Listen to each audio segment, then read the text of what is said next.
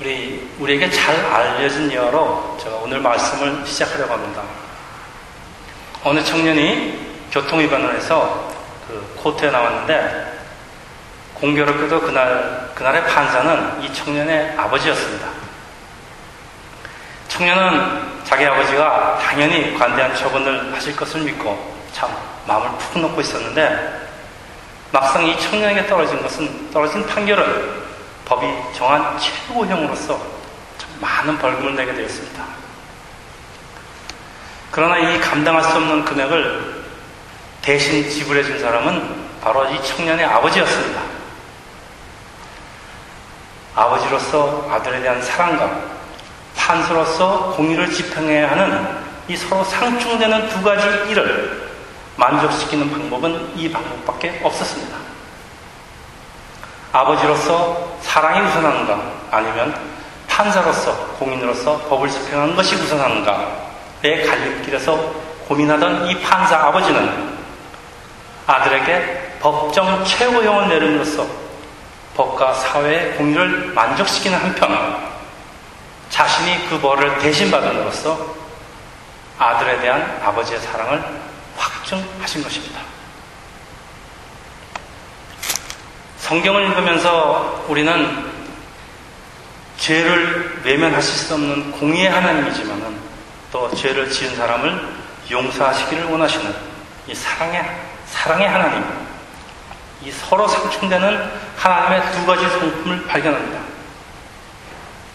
이스라엘이 가나안 땅으로 진군해서 들어갈 때 사람은 물론 짐승까지 다 진멸하라는 그 하나님의 명령은 무슨 하, 무슨 사랑의 하나님이 이러신가 하고 하나님의 그 사랑의 성품에 큰 그 question mark를 달게 합니다.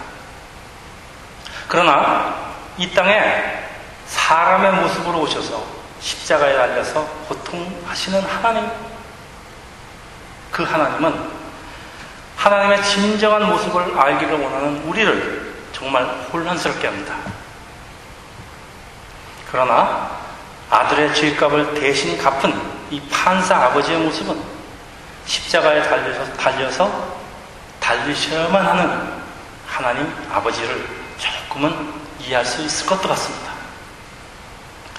공의를 만족시키면서 한편 인류에 대한 사랑을 동시에 만족시키는 방법은 하나님 당신 자신이 십자가에 달려서 죄값을 대신 치르는 것이었습니다. 하나님이시지만은 하나님 되시기를 포기하시고 인간이 되신 예수님입니다. 결코 쉬운 일은 아니었습니다. 다 이뤘다, 다 갚았다. 라는 십자가 예수님의 그 말씀은 이것을 이루는 것이 결코 쉬운 일이 아니었다는 것을 잘 설명해 주고 있습니다.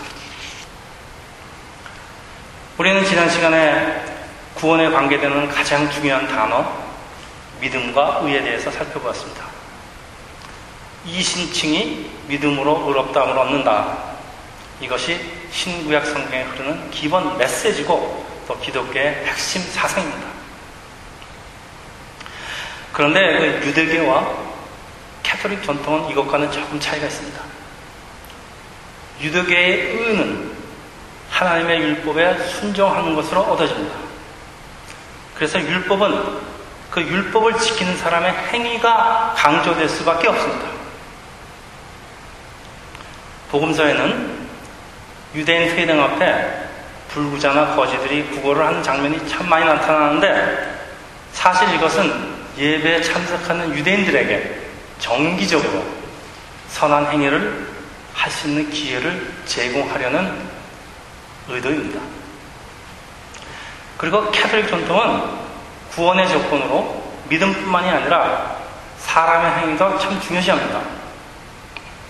우리 캐톨릭 신부였던 그 마틴 루터는 어려서부터 그 작은 성자라고 불리던 아주 신실한 사람이었지만은 그 마음에 구원의 확신과 기쁨이 없어서 항상 괴로워하고 있었습니다.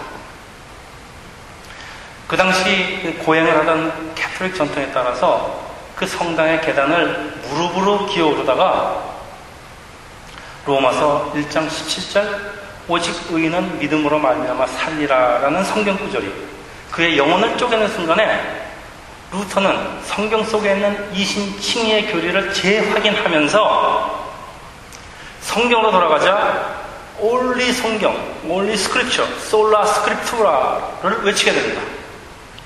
그리고 이것은 나중에 종교 개혁으로 이어지게 됩니다. 이것은 성도의 선한 행위가 필요 없다는 말씀이 아닙니다. 잊지 말아야 할 것은 선한 행위는 믿음의 결과로 나타나는 감사의 표시가 되어야지 구원이나 믿음의 조건이 아니라는 말씀입니다. 결과이든 조건이든 우리가 선한 행위를 하면 되는 것이지 왜 따지냐 하는 분도 계실지 모르겠지만은 믿음 없는 선한 행위는 구원과는 아무런 관계가 없습니다.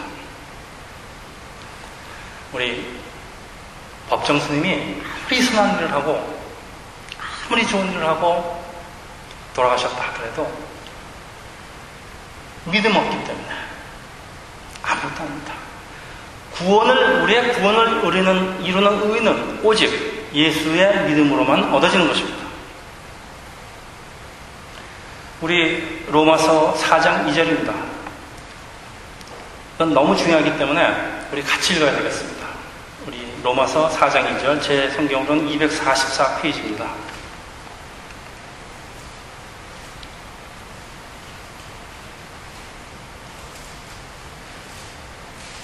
244페이지 신약성경입니다. 자, 우리 같이 읽겠습니다.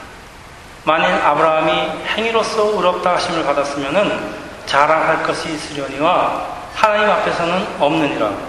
성경이 무엇을 말하느냐? 아브라함이 하나님을 믿음에 그것이 그에게 의로 여겨진 바 되었으니 4절 이라는 자에게는 그 싹이 은혜로 여겨지지 아니하고 보수로 여겨지니와 5절 이를 아니할지라도 경건하지 않은 자를 의롭다 하시는 이를 믿는 자에게 그의 믿음을 의로 여기나니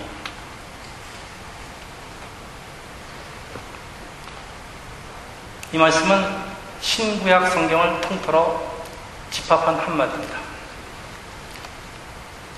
이와 같이 구원을 이루는 데는 예수를 믿는 믿음 외에 어떤 다른 조건이 필요하지 않다는 것이 창세기로부터 신약 성경에 흐르고 있는 기본 정신입니다. 하나님은 구원을 받은 성도들이 자신의 행위에 의한 그 의를 자랑하는 것을 원치 않으십니다. 만약 구원에 사람의 행위가 필요하다면 그것은 은혜가 아니고 행위에 대한 싹이 되기 때문입니다. 그리고 내가 당연히 받을 싹을 받았다는 생각은 사람을 교만으로 인도합니다.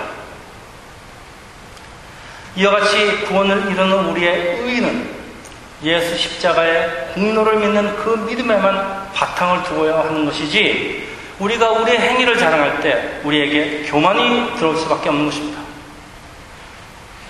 인간의 교만 그것은 에덴 동산의 타락의 시작이었고 하나님께서 제일 싫어하시는 것입니다.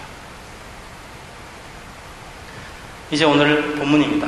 6절 지난 시간에 이어서 6절을, 6절을 다시 본문으로 택한 이유는 너무나 중요하기 때문입니다.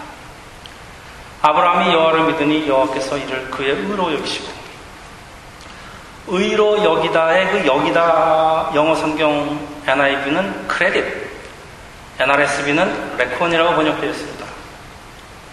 히브리 원어 차하사 종교 의식에서 사용하는 표현입니다.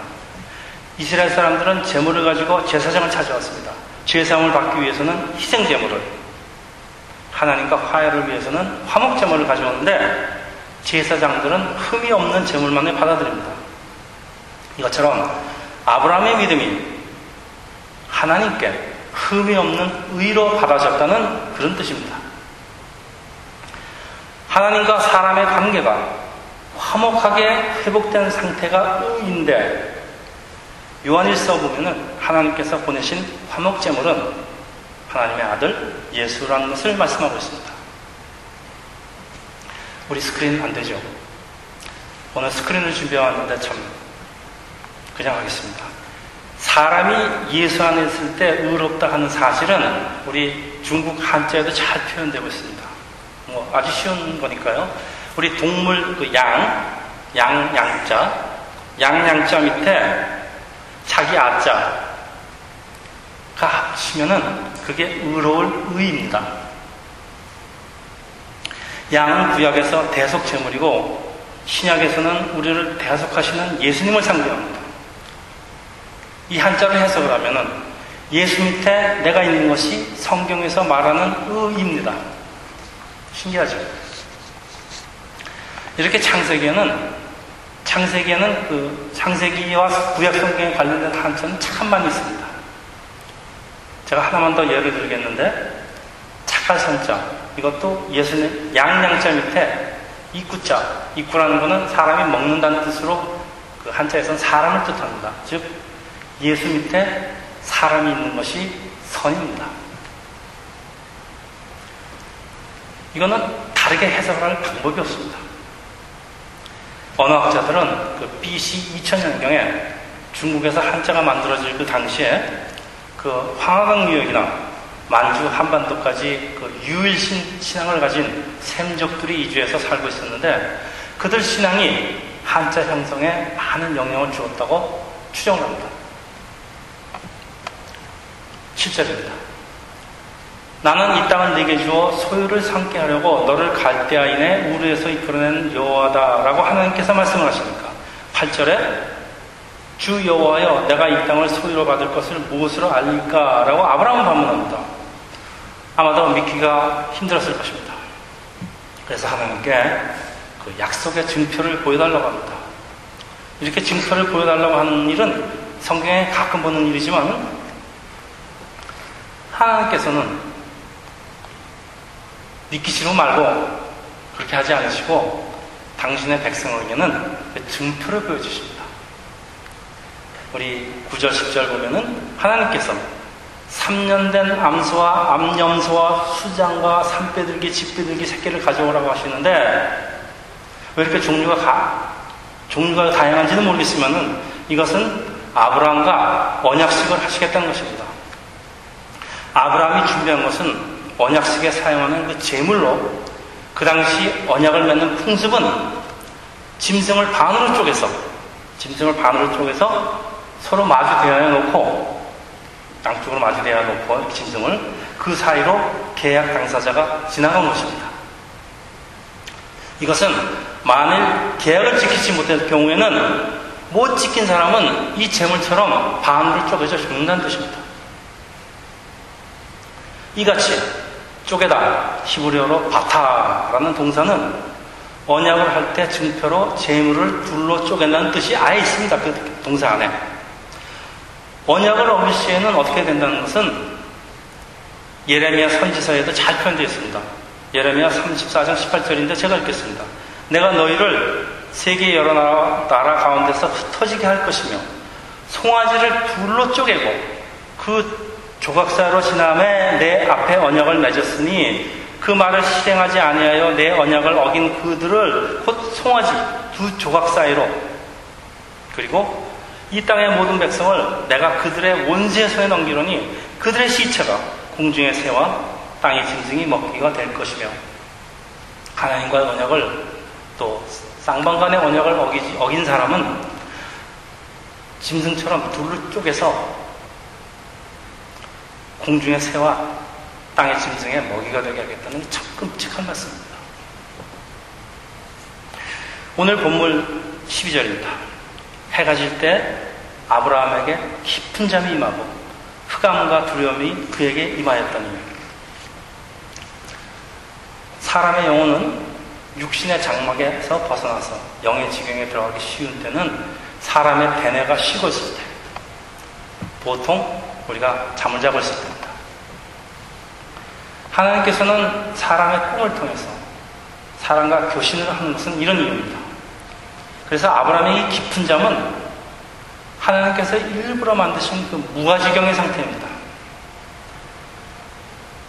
아브라함의 영혼을 깨우시고 앞으로 하나님께서 하실 말씀과 그 일어날 일을 확실하게 보여주시기 위함입니다. 13절에서 15절은 아브라함의 꿈의 내용입니다. 아브라함이 어떻게 해서 하나님께서 어떻게 아브라함 자손을 인도하실지를 구체적으로 보여줍니다. 그리고 17절 오늘의 요절입니다. 이제 참으로 놀라운 일이 벌어집니다. 해가 져서 어두울 때 연기 나는 화로가 보이고 타는 햇불이 쪼개는 고개 사이로 지나가더라. 출, 출애굽하고 하나님께서는 이스라엘을 우리 잘 알듯이 구름 기둥, 불 기둥으로 인도하시는데 이것은 하나님의 임재를 상징합니다. 그리고 본문에 있는 그 횃불은 하나님의 임재와 하나님의 그 액션을 상징하는 것입니다. 쪼갠, 재, 쪼갠 재물 사이로 횃불이 지나갔다는 뜻은 하나님이 쪼갠 재물 사이로 지나가셨다는 뜻입니다. 그런데 하나님께서는 아브라함에게 같이 지나가자고 하지 않으셨습니다. 하나님께서 홀로 지나가셨다는 것은 만일 이 계약이 제대로 이행되지 않을 시에는 하나님께서 홀로 계약 불이행의 그 모든 책임을 지시겠다는 선언입니다. 이것은 하나님의 일방적이고 무조건적인 약속입니다. 아브라함이 한 것은 재물을 준비한 것밖에 없습니다. 이런 하나님의 행동은 우리 6절에 하나님께서 아브라함을 의롭다 하신 직후에 이루어집니다. 다시 말해서 하나님이 아브라함을 의롭다 하셨습니다. 그리고 이 언약식을 통해서 언약은 성립되었지만은 하나님께서는 이 아브라함 또는 아브라함의 자손 이스라엘이 하나님과의 이런 약속을 지키지 못할 것도 그리고 그 대가를 지불할 능력도 없다는 것을 너무나 잘 알고 계셨습니다. 이 계약은 이행될 수가 없는 계약이었습니다. 애당초. 그래서 언젠가는 누군가는 이 재물처럼 반으로 쪼개질 수밖에 없는 것입니다. 판사가 판결을 낼 때 아들을 대신해서 그가 대신 갚을 것을 작정하였지. 우리 하나님께서는 당신이 쪼개지실 것을 작정하셨고, 그리고 찢어졌습니다. 언제, 그리고 어디서 이런 일이 일어났겠습니까? 그로부터 2000년 후 골고다 십자가입니다. 공간보험서는 이 장면을 이렇게 묘사합니다. 예수께서 크게 소리를 지르시고 영원히 떠나시더라. 이에 성서 휘장이 위에서부터 아래까지 찢어져 둘이 되고 히브리서는 이 휘장이 찢어진 휘장이 예수 그리스도의 육체라고 합니다. 제 말씀이 아닙니다. 성경 말씀입니다. 이렇게 창세기는 우리 우리에게 우리 교회에게 예수 십자가를 미리 보여주고 있는 것입니다. 하나님께서 홀로 쪼개진 고개 사이를 지나가시는 이 창세기 15장 17절 골고다 온다 예수께서 십자가에서 달려 찢어진 장면을 미리 보여주고 있는 것입니다.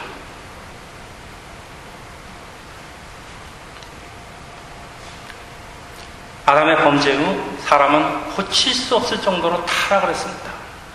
이것을 총체적인 타락이라고 합니다.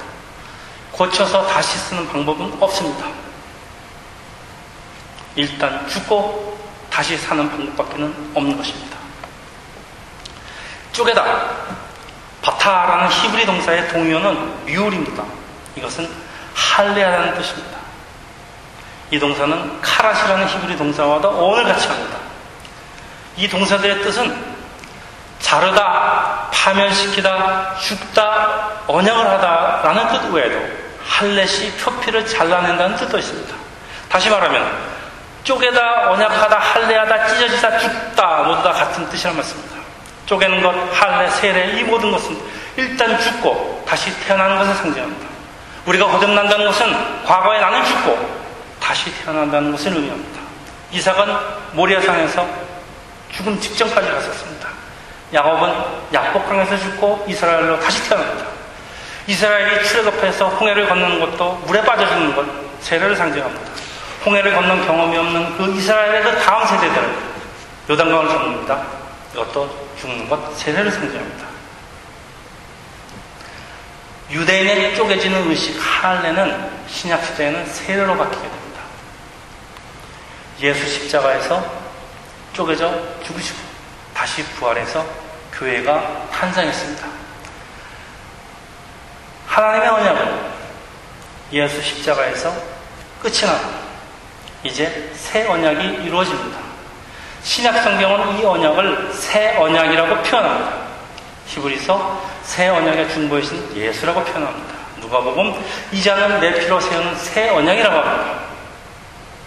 우리는 십자가에 쪼개지신 예수 그 피로 구원을 받았습니다. 그리고 은혜의 새로운 시대가 열립니다. 구약 성경도 이것을 이해합니다.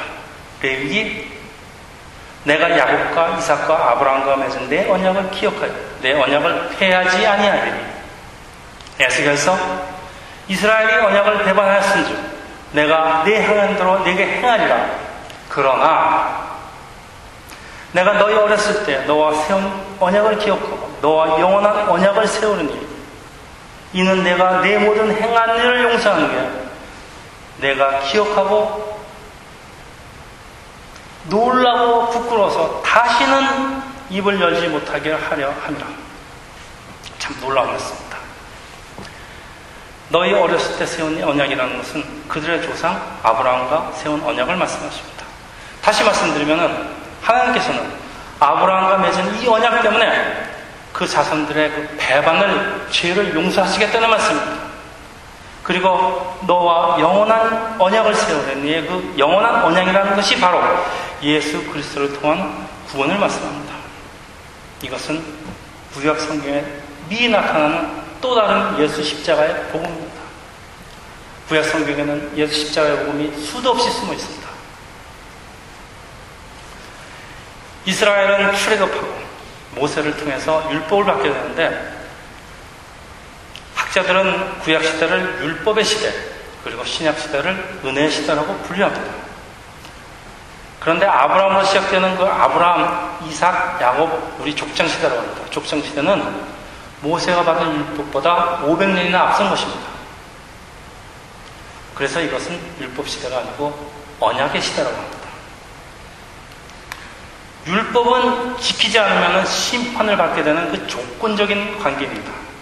그러나 언약 시대는 하나님께서 일방적으로 은혜로 그리고 무조건적으로 주시는 것이기 때문에 오히려 신약 시대인 은혜 시대를 예표한다고 할 수가 있겠습니다.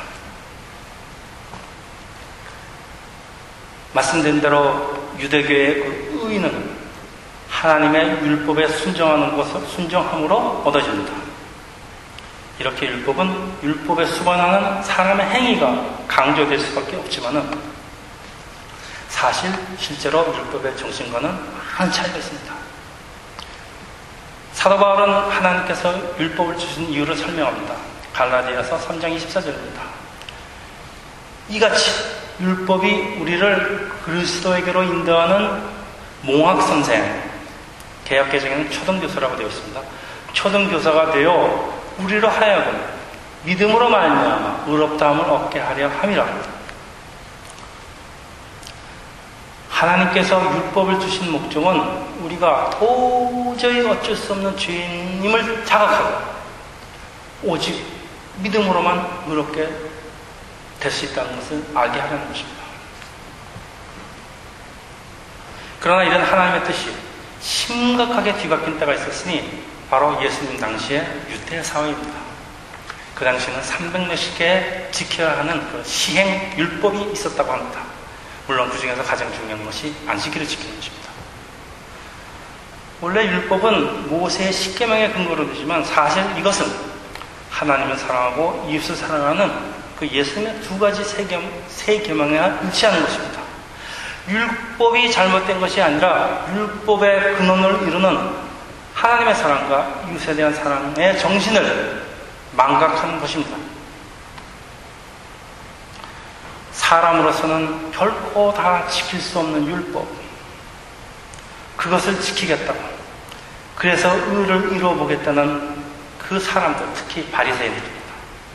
예수님은 참 민망하게 여기시고 예수를 믿는 믿음으로 얻는 의의 은혜의 시대를 여셨습니다. 이제 말씀을 마치겠습니다. 은혜의 시대는 무엇을 지키는데 우리가 목을 달고 사는 그런 율법 시대가 아닙니다. 그러나 오늘날의 우리 신앙은 마치 율법 시대처럼 또는 종교 개혁 직전의 그 시대처럼 사람의 행위로 그리고 율법을 지키는 것으로 하나님의 의를 얻어보겠다고 합니다. 주의를 지키고 11조 헌금을 지키고 이것을 지키고 저것을 지키고 여러분 지키는 것이 결코 나쁜 것은 아닙니다. 그러나 이렇게 지키려고 하는 신앙은 그런 신앙생활은 진정한 자유도 없으면서 기쁨도 능력도 아무것도 없습니다. 조금이라도 지키게 되면 자기의 의를 자랑하게 됩니다. 근데 그것도 잘 안 되면 그냥 남에게 보여주겠다고 그 애만 쓰는 21세기의 새로운 바리새인이 되기 십상입니다.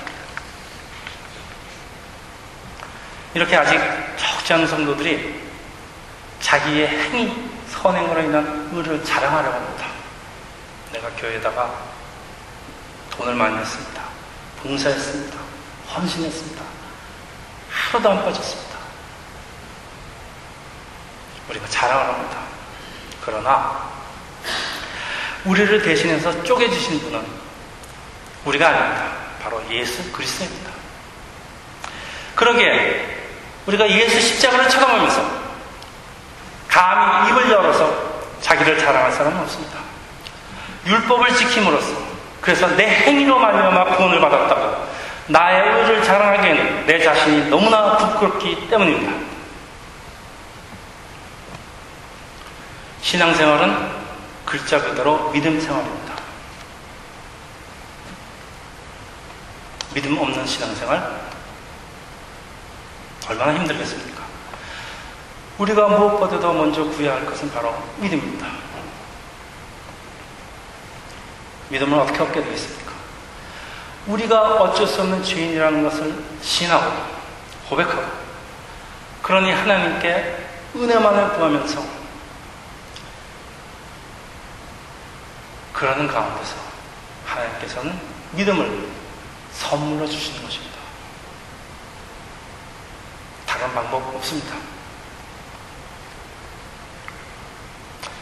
우리 마음에 믿음이 먼저 들어오게 되면은 마지못해서 억지로 행하는 그 위선이 아닌 기쁨으로 행하는 감사가 되는 것입니다.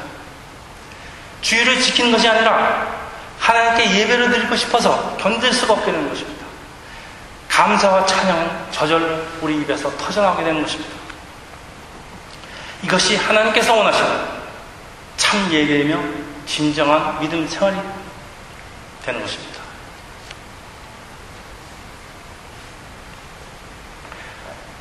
다음 시간에 살펴볼 17장에는 하나님께서 아브라함에 속한 모든 남자에게 할례를 받게 하시고 비로소 아브라함과 사랑하는 새 이름을 주십니다.